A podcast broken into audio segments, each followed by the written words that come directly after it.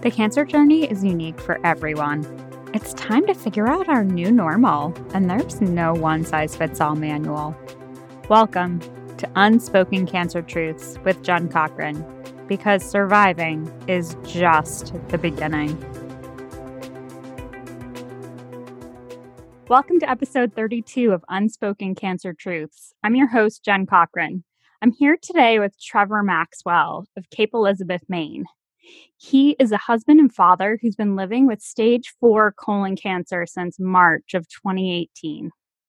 He's the founder of Man Up to Cancer, a purpose driven company that inspires men to avoid isolation during their cancer journeys. And I am so happy that he's here today to share his story with you. Welcome, Trevor. Thank you, Jen. It's great to be here. I'm, I'm psyched. I'm very grateful to be here with you.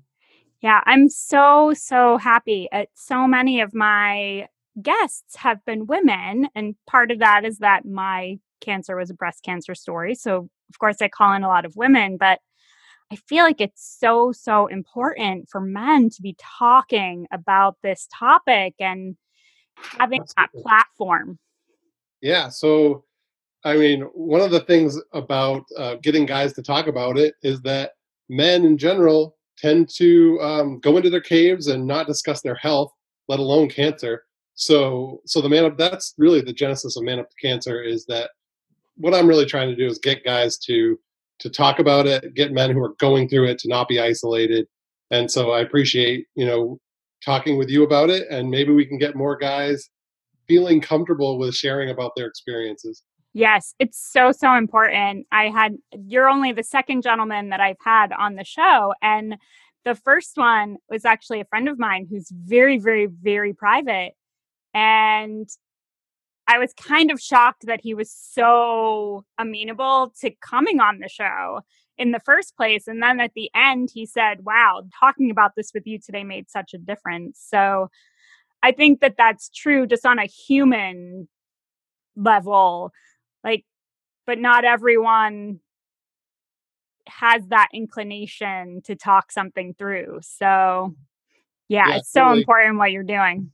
I feel like uh, it's funny like i like in-person support groups so before covid i was going to my in-person support group which is mostly women here locally and a wife brought her husband guy to the group and he wasn't even speaking she's like i brought him because he has cancer i'm forcing him to talk about it and it was like he was a hostage. And then he listened to it, and then at the end of the hour, he like went off on like and spent like 15 minutes like sharing about his journey and his feelings and all this stuff. And he's like, "Man, that felt really good." And sometimes you don't know what you need until you actually do it. right. Yes. Absolutely. Absolutely. So I would love for you to just kind of share your story, sure. kind of start to present, like your diagnosis journey and how you got to to where we are today.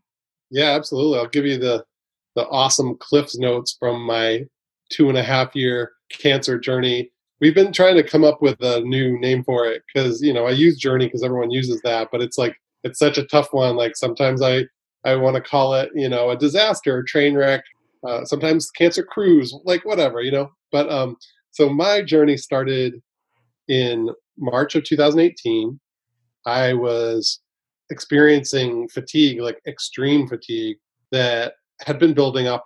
When I look back on it, probably like months, if not years, where just unusual level of fatigue. But I was 41 years old with a 12 year old and a 10 year old and a wife and a, and a business. So, you know, what person in those circumstances isn't tired? I just didn't know how extreme mine was, right? Yeah. So, so I finally uh, you know, and like a lot of guys who think they're healthy, like I had not gone to my primary care doctor in years. Like I had no reason to do so. I, I, I wasn't getting my physicals and, and exams like I should have because I felt healthy and didn't feel the need for it. So by the time I actually called my doctor and I was like, I'm exhausted, like I climb up the stairs and my heart's pounding on my chest. She's like, you need to come in and we'll give you some blood work and check you out. And so we did that and she called me on a she left she actually left a message on a Friday night, which you never want to get a message from your doctor on a Friday night. No. Um, I've gotten them. Right. And she, it was like eight o'clock. She's like, you need to call me anytime because you're, you know, and, and she said, don't do anything strenuous. I'll fill you in when I talk to you. And I was like, oh God. So I called her up and she said, your iron levels are basically non-existent. Like she's like, you don't need a blood transfusion now, but you're kind of borderline. You're basically iron deficient anemic. And she said, you know, and also your platelets are somewhat elevated. There's some, you know, this is definitely not normal. She asked me if I had experienced any bleeding, and I, you know, because usually blood loss leads to anemia, and I said I had not noticed anything. She said usually when this happens, it's something in your gastrointestinal system. So we talked for a while, and she had me go in for a colonoscopy. And so that week I went in for a colonoscopy and found out that I had a basically like a four inch tumor inside my uh, intestines, large intestines, otherwise known as the colon. Um, came out of that colonoscopy as a as a as a colon cancer patient, complete asteroid to our lives. And since that time, I I've had colon surgery. Unfortunately, we found out that it was metastatic, that I had cancer in my liver that had spread from the colon. So when colorectal cancer tends to spread to the liver and lungs first, um, as sites of metastasis, and then it goes elsewhere. But I had cancer in my colon and my liver, so I had colon surgery. I've had two liver surgeries. Um, I've done chemotherapy, and it's just kind of like been like whack a mole because every time we get remove the cancer, it keeps wanting to come back. So it has come back in my liver and my peritoneum, in my abdomen area, and so during the early stages of my treatment, when I was going through my surgeries and everything, we found out that I have Lynch syndrome. So Lynch syndrome is basically a genetic glitch. It's almost like a spell check for your body. So usually if your genes work normally, if you're and and cells start to multiply and um, make mistakes, your body corrects them and is able to eliminate those mistakes so they don't accumulate into a cancer. With yep. Lynch syndrome, one of your genes, at least one of your genes, the spell check doesn't work. So problems can accumulate and cancers can develop. So the Lynch syndrome was found out, which is kind of a silver lining because Lynch syndrome was probably the driver of me getting a cancer at age 41. But at the same time, people with Lynch syndrome generally respond pretty well to immunotherapy. That makes sense. Yeah, so there are new types of therapy that harness your own immune system to go after the cancer. And the reason they do this is that Lynch syndrome tumors are highly mutated. So they kind of already look funky to the immune system, like melanoma looks funky to the immune system. And and other, so this but Lynch syndrome cancers generally your cells are kind of like crying out like hey immune system come get me but but in my case my my body wasn't able to the cancer had the edge for a while um, gotcha. But then, so I started immunotherapy in right around September 1st of 2019. So that's about a year ago as we speak today. And I have gotten to a point where my past, so I, I take, I get scans every three months on my abdomen where my cancer is. And I also do blood work every month. And I do my immunotherapy treatment every month. And so far, the immunotherapy has basically caused my cancer to go into dormancy. So I'm I'm considered stable right now. Um, my past couple scans have shown stable disease, so I still have the little blobbies in, in my liver and my abdomen, but they are apparently inactive right now thanks to my therapy. And you know, we don't know what the long term is because this regimen is so new. There's no long term data. Um, yes. Um, but, but we know for now that I'm stable. And this is really, I'm so grateful for this, especially with colorectal cancer, because colorectal cancer, most people with stage four disease don't have, don't respond well to immunotherapy. So I'm in a very small percentage of, of CRC patients that have this hope with immunotherapy. So I'm very lucky for that. So that has been my the past two and a half years of me being a patient survivor, thriver. You know, I'm open to all the, the language around what I am, but I've learned, you know, a ton about cancer and colorectal cancer and others with different types and and uh, and now I've gotten into the world of being a patient advocate as well. Yeah, which is so so so important because I think that's one of the most difficult things for people is to wrap their head around being an advocate for themselves. Right. So having a wife, especially who's been able to uh, support us financially and logistically through this, has sort of allowed me to advocate for myself, get second opinions, get third opinions, um, gather all like sometimes managing your disease and like getting all your data, doing all your research, collaborating with doctors, like being an active and educated part of your own treatment sometimes feels like a full-time job. Absolutely, absolutely. I and th- there are times when I think that it is a full-time job. I remember being really grateful for my a little bit surprised and grateful for my plastic surgeon because I had seen my surgeon. I was a weird patient. I knew a lot about breast cancer because I had worked with survivors for a decade. And when I, I went into my plastic surgeon with a file and was like, here's all my stuff. I don't know what you have access to, what you don't have access to. I just got my pathology on Friday. Like, here's everything. And she was like, yep, you were referred by X. I've got all that. She took my file, but was like, I've got all that. So tell me about your diagnosis. And I was like, oh, it's all in the file. And she was like, no, tell me yep. about your diagnosis. Like, I know it's in the file. I want to know what you know about what's in the file. Mm. And I think that that's not super common. Right. But that well, same plastic surgeon has over the you know intervening years been like hey are you still feeling like you're like i know you were having an issue with dr x has that resolved or are you moving on? Because i have someone for you to go see if that has not resolved. Like she's very big about being heard and yep. Yeah i, th- I think the i think this new model of patients being educated and being part of the decision making process like being you know partners with your doctors is such a it, we're moving to that, and that's a great thing. And I think the best doctors understand that. But I think the old model is so pervasive where you're the patient, you go in, the doctor tells you exactly what's happening, what you're doing, and you don't you're not supposed to be educated about it. You're not supposed to ask questions. You're supposed to just do the protocol and move on. And and you know, a lot of people still want it that way, and that's fine. I'm not I never tell anyone how to manage their health. Right. But for me, I need to feel like I need to feel like I'm part of the decision making process and that I'm as educated as possible. And I understand that doctors don't want, you know, random guys going on Google and coming back and thinking they have all the answers or that they're an oncologist. Right. But, but you can you can absolutely become educated about your disease and you can become an advocate for yourself and no one's going to advocate for yourself like you. You know, I always no. like it to if you were let's say you're an architect let's say you're building a house and you work with an architect does that mean you shouldn't learn about design and architecture and be part of those decisions? Of course you like yes you don't have the credentials but you're going to be part of it. And i'm not a doctor and i don't have those credentials but i can absolutely learn enough as a layperson to be educated and part of the decision. Right. Well and with the architect right? You want to be able to say no the dining room i want the dining room over there.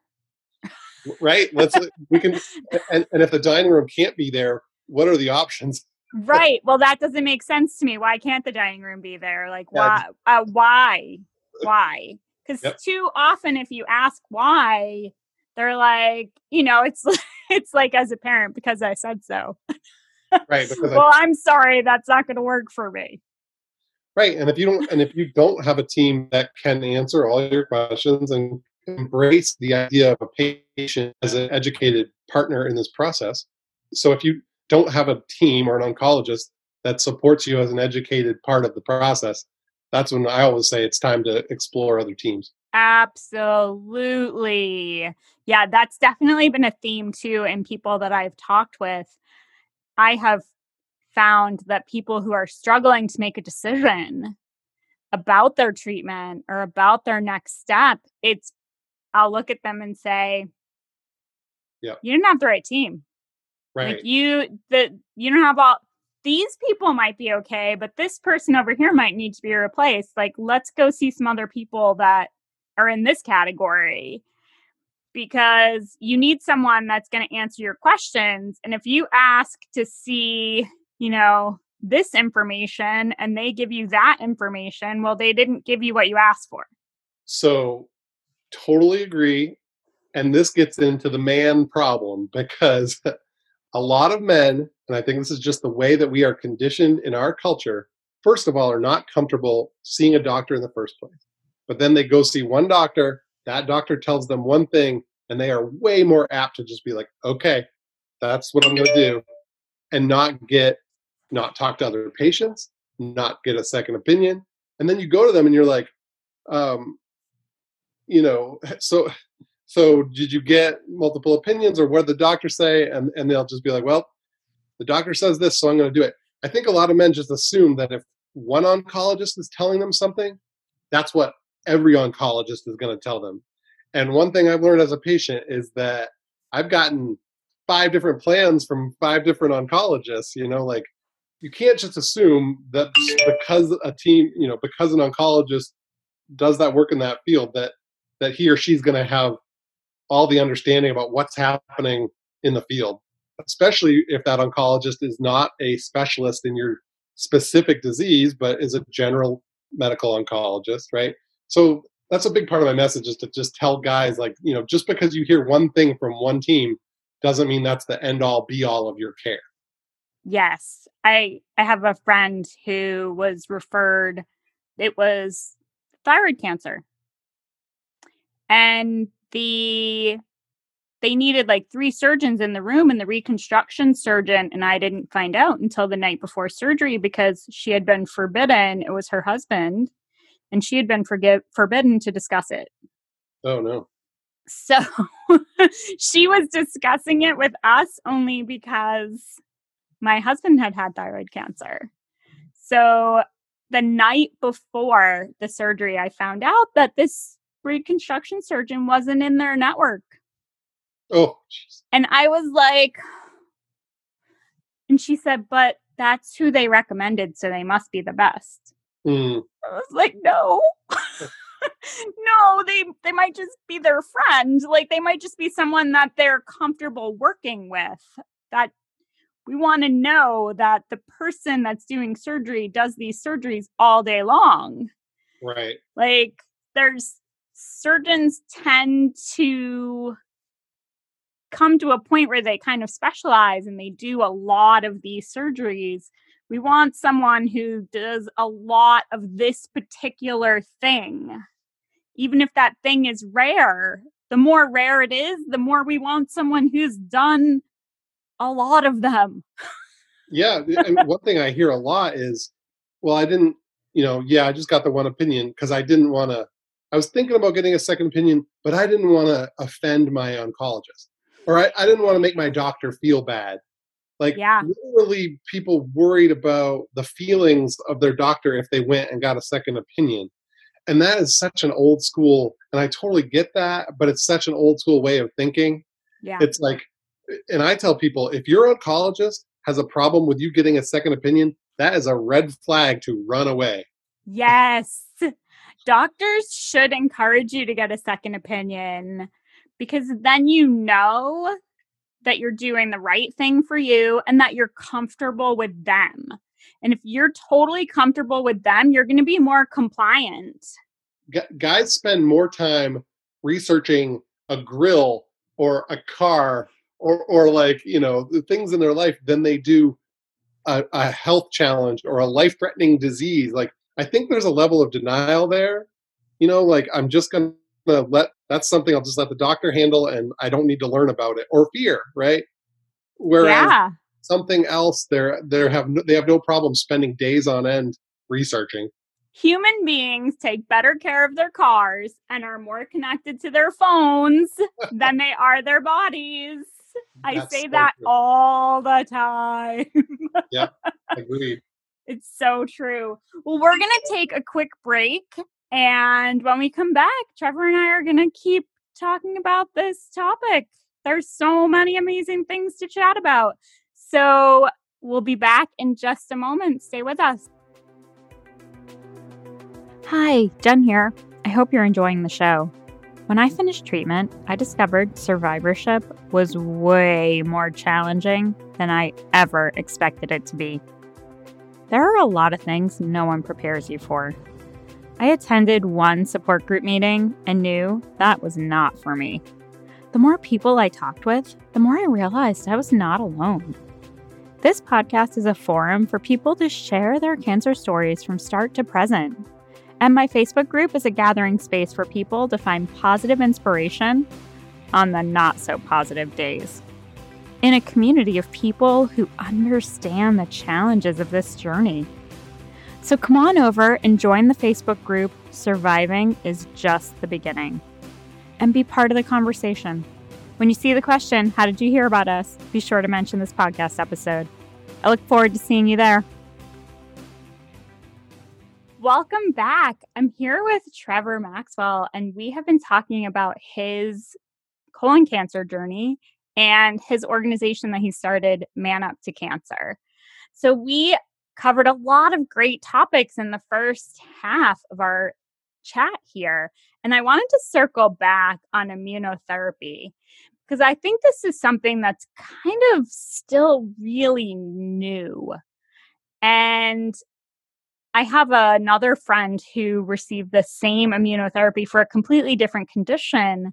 And the immunotherapy that you had referred to earlier was Opdivo.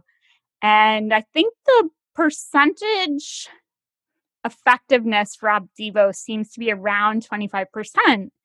And but then it seems like for people who where it really works, it works really, really well and my my friend who had received it is also having amazing results from it so that is so amazing. How did you come to start to get the opdivo? And was that like through a trial or was that something that was available more mainstream for you? How how did that work?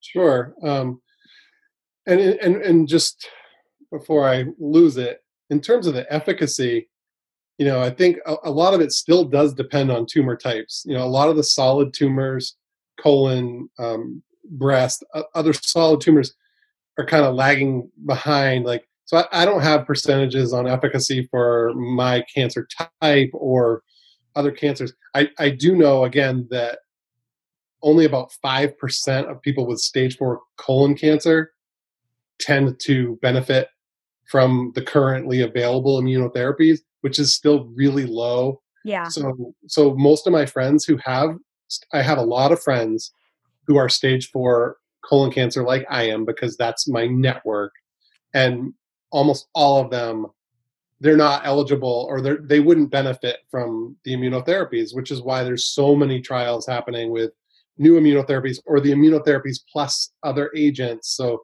there's so much going on in that space to kind of bring that up for my category. Um, but but as you mentioned, for the people that that are candidates for it, like me and your friend, it's a complete game changer. We've gone so for me, for example, before this immunotherapy option, which has come along really in the past decade, I would have I would not have that option. I would just have the standard of care options and and I would not really have the realistic hope that I have right now. Like, so it's been it's been amazing. I first learned about it when I got diagnosed with Lynch syndrome because my doc, one of my doctors, you know, mentioned to me. She said, "Well, because you have Lynch syndrome and because you have this biology that we refer to as MSI high, that means that you are probably a going to be if you need it, you would be a good um, candidate for this new immunotherapy. And so the FDA approved the Opdivo and Opdivo plus Yervoy for people with MSI high stage four colon cancer. They, the approval for this actually came in 2018, so literally within the past couple years.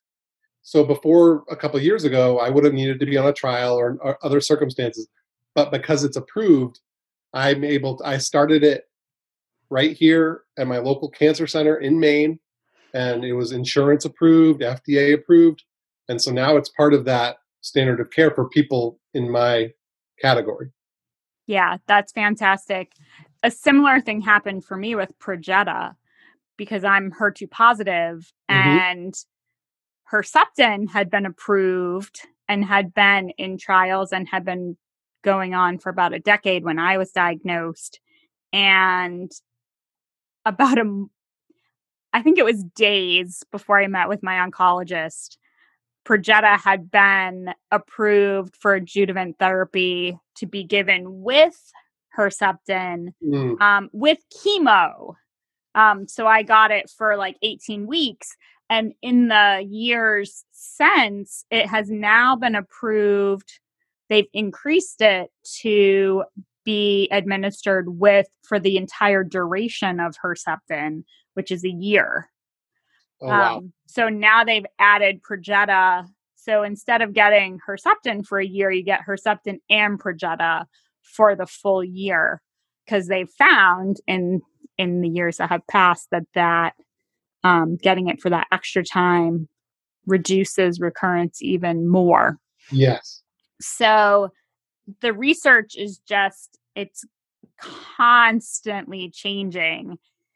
And it's interesting because I feel like our doctors, you know, our doctors are as good as their experience, Right. right? Like if a doctor has experience or has a colleague who's had experience and they are how depending on how they're networked, depending on where their interests are, all of those things come together. You know, we touched on this in the first half that there's that kind of old school thought that doctors are all knowing, and they're just not. right. they know what they know and how curious they are and and are willing to be on our behalf really dictates Right. how creative we're able to get and being able to Right. get access to new trials and because that's how we learn Right. And I've been lucky to have not only to have great doctors, but also doctors that were willing to say that they don't know what they don't know. yes which is so important i Right. am much more trusting of that than someone that's like nope it's my way Yeah. or the highway okay and, and, I, and I would say with immunotherapy, I think where the whole field is trending is that so tumors like mine are considered hot.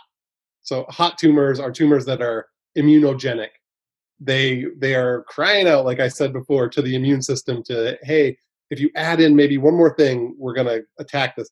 But most tumors, most solid tumors, are cold tumors. So even when you add in immunotherapy, the immune system just doesn't respond. And I, so the whole field is trying to figure out how can we develop new immunotherapies or combinations that can take a cold tumor environment and make it hot so that these drugs can go in there and, and your immune system can go attack and eradicate this cancer. And that's what's super exciting for me and what needs to happen because I want my friends who have all these cold tumors to have just as much hope as I do, you know? right well and HER2 positive is kind of in that same category from an immunotherapy perspective because of the way those tumors pull their fuel Yeah. so then you can target them and they Right. they pull the immunotherapy as their fuel.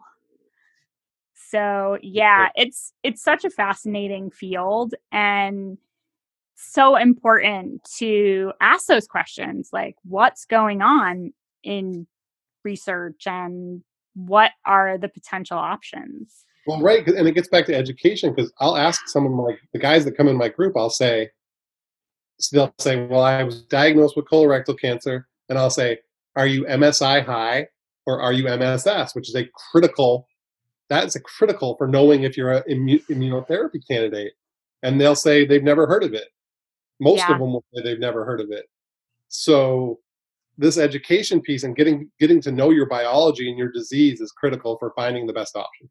Yeah, I can totally relate because people will say to me, "Oh, I I had a friend that had breast cancer and she died."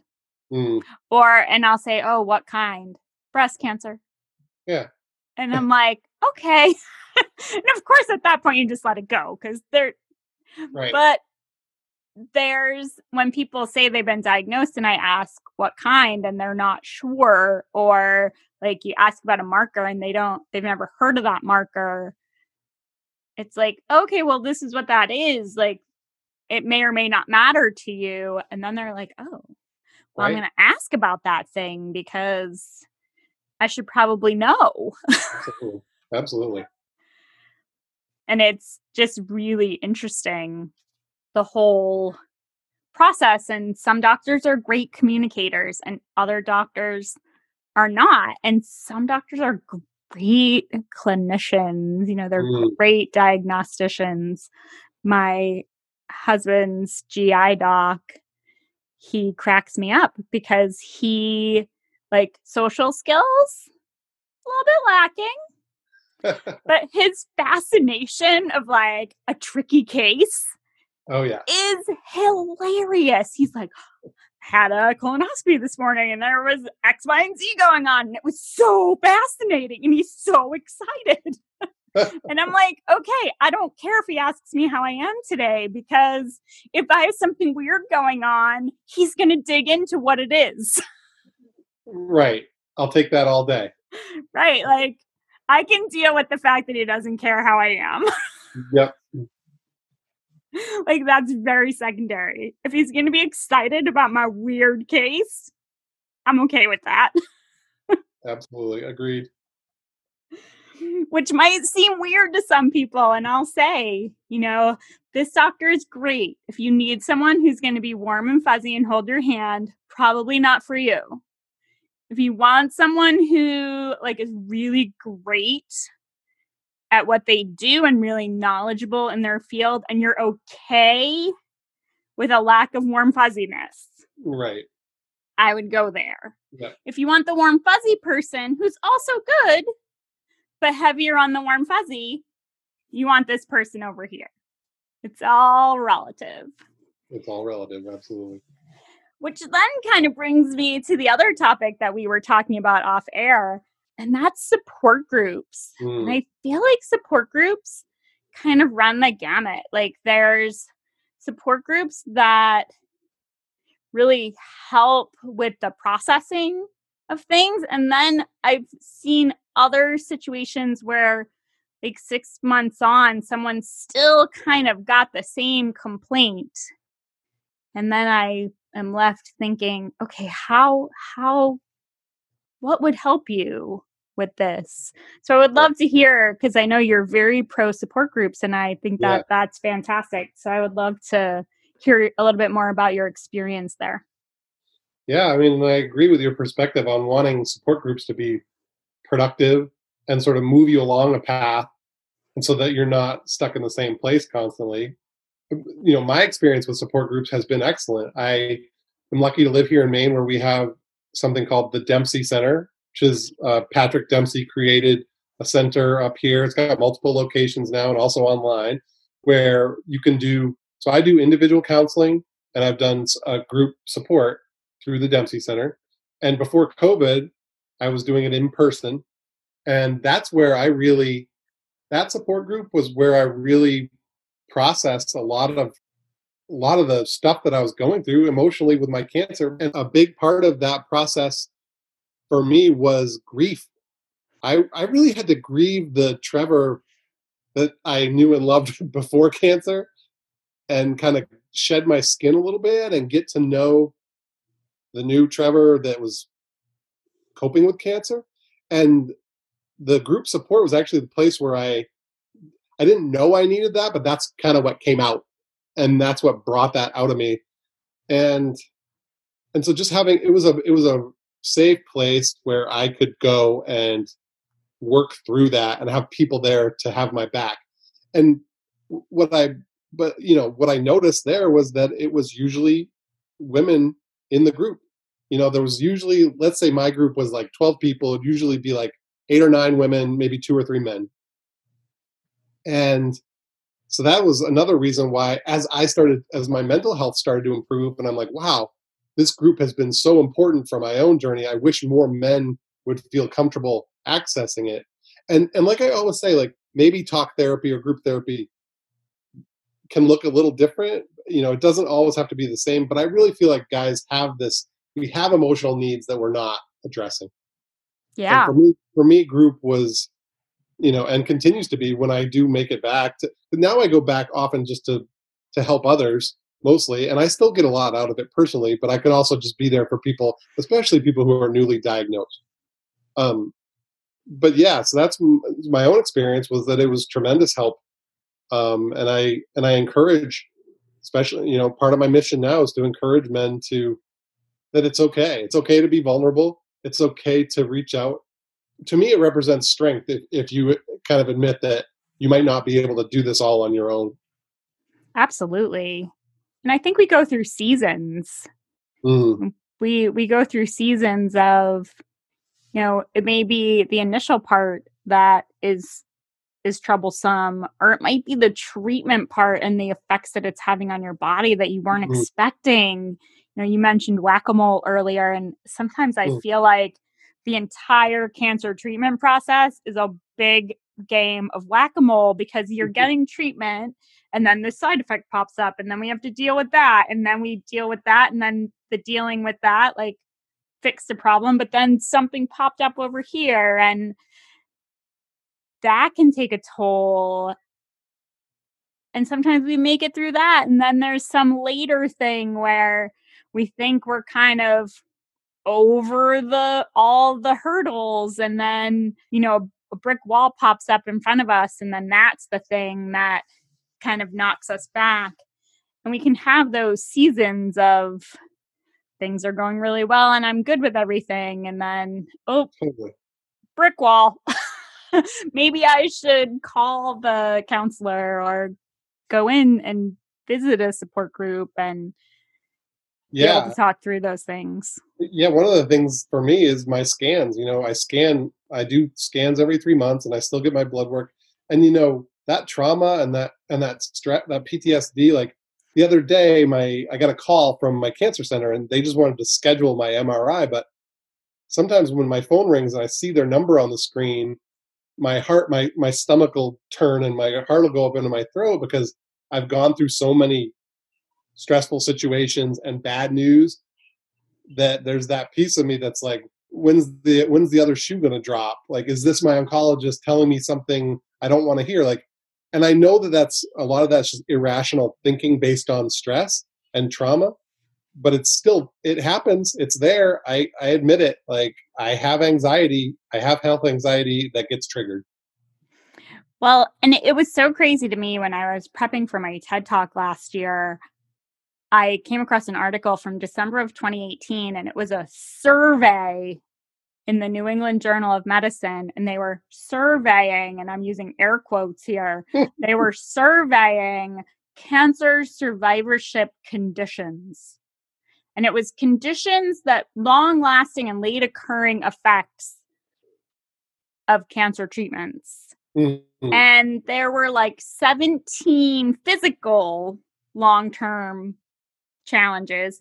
Uh, and they were little things like chronic pain, cognitive dysfunction, metabolic syndromes, like, you know, weight gain, no having no memory, being in constant pain, little things like yeah. that, common yeah. little things.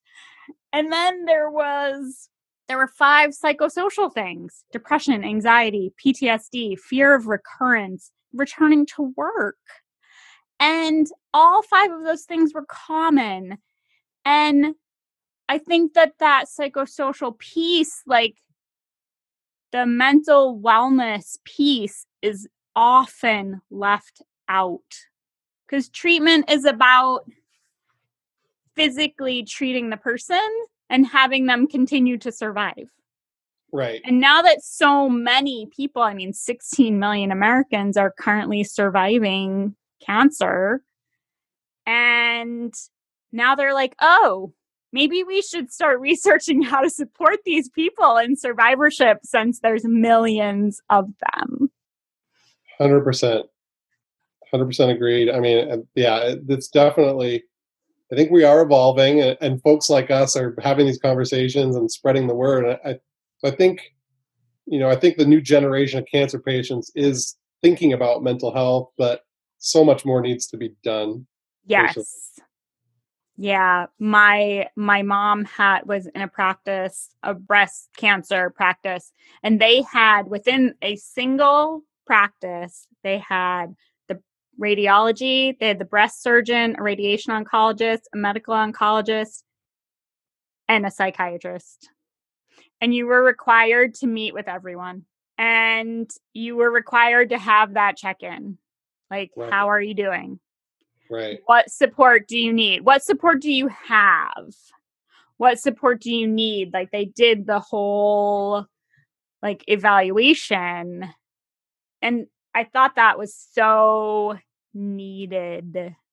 We should have that incorporated into practices.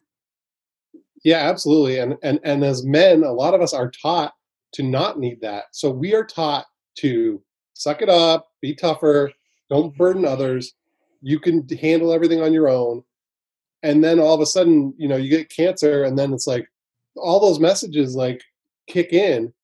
And so it's a lot to overcome. Like we need to convince guys that the, all those messages are are outdated. Yes, it's great to be tough and to handle your own stuff, and, and that's fine when you're talking about simple things like DIY things. But when it comes to cancer, it's not a solo gig. No. Like, you need to reach out, you need to accept help, you need to get supports. Everyone, every cancer patient. So so getting past some of those barriers is is really what I'm spending a lot of my time these days doing. Yeah, I think that that is so important. That's another theme that comes up very consistently. Uh, Bonnie McBee and I talked about that just two weeks ago, where asking for help is a muscle. and we need to start flexing it. Like oh. when we don't need help, we need to ask for some help. Like, hey, yeah. could you do whatever, whatever small thing like that allows us to start asking and receiving some help. Like And that's and that's universal. Like yeah, yeah my mission is is around the guy thing because I I see a real need there, but absolutely like that's just universal as humans and I do think that a lot of us are hard hardwired to when like ask that asking for help when you go to ask for it there's like a cringing like oh my gosh like do I deserve help? Can I ask this person? Like all that stuff. Yeah the worthiness the it's it's really interesting and I wonder if our generation because we're in the same we're not yeah. that far apart in age I wonder if we suffer from that a little bit more I'm not sure. Right. But it's it's very interesting topic and i found like i'm celiac so it's hard to feed us right because people that aren't walking that they're like oh i don't know you right. can't eat a lot of things and i had one neighbor who was just like I'm bringing you food. Like she would just call me and be like, Hey, I'm making X, Y, and Z today, and I'm making enough for you. So just know that I'm bringing it over because if if she asked if I needed it, I would always say no. Right. I love that. and so she would just call and say, Yeah, you don't have any choice. I'm feeding you. Yeah. I love it 100%. And I will say, like, what would you say to a friend? Like, if your friend was diagnosed with cancer and clearly needed help, would you tell that person it's okay to accept help? Like, of, of course. course. of course you would. But you, but we're not willing to do it for ourselves because of our emotional baggage. absolutely in our current i'm actually we're traveling this week we're visiting my in-laws and there is some health challenges going on and i said the same thing to my mother-in-law. I was like you know i at some point i had to be like what kind of hero am i trying to be here? Like this is insane. I can accept the house cleaning. That's crazy Good like that that was not the kind of hero I needed to try to be that day. so yeah, it's asking for help is definitely one of those like universal things in my Facebook group. Surviving is just the beginning. I'm I think on a at least a monthly basis that is like a weekly challenge prompt like ask for help. Absolutely. Yep. Flex the muscle doing the same in our group as well. Yeah, it's so important. So this has been amazing. You and I, I think, could definitely chat all day. Oh, for sure. About so many topics. So we'll definitely have to circle back and do this again. But share with the listeners your or your group and if people come over to unspokencancertruths.com, they'll be able to access the resources to get in touch with you via your group. I'll have you share that. Yeah, uh, thank you again. Uh, and we could speak all day for sure. So I'd love to circle with you. Um, just go to manuptocancer.com. That's the easiest way to get involved with our community. I have a podcast, resources on the website, some Q and A's. And if you're a man and you're going through cancer, if you're impacted by cancer, whether you're a patient, caregiver, long-term survivor, we have a private Facebook group. You can also just go to manuptocancer.com. You can find it there. You can come into that community as well yeah, so come check us out, and it's very personal.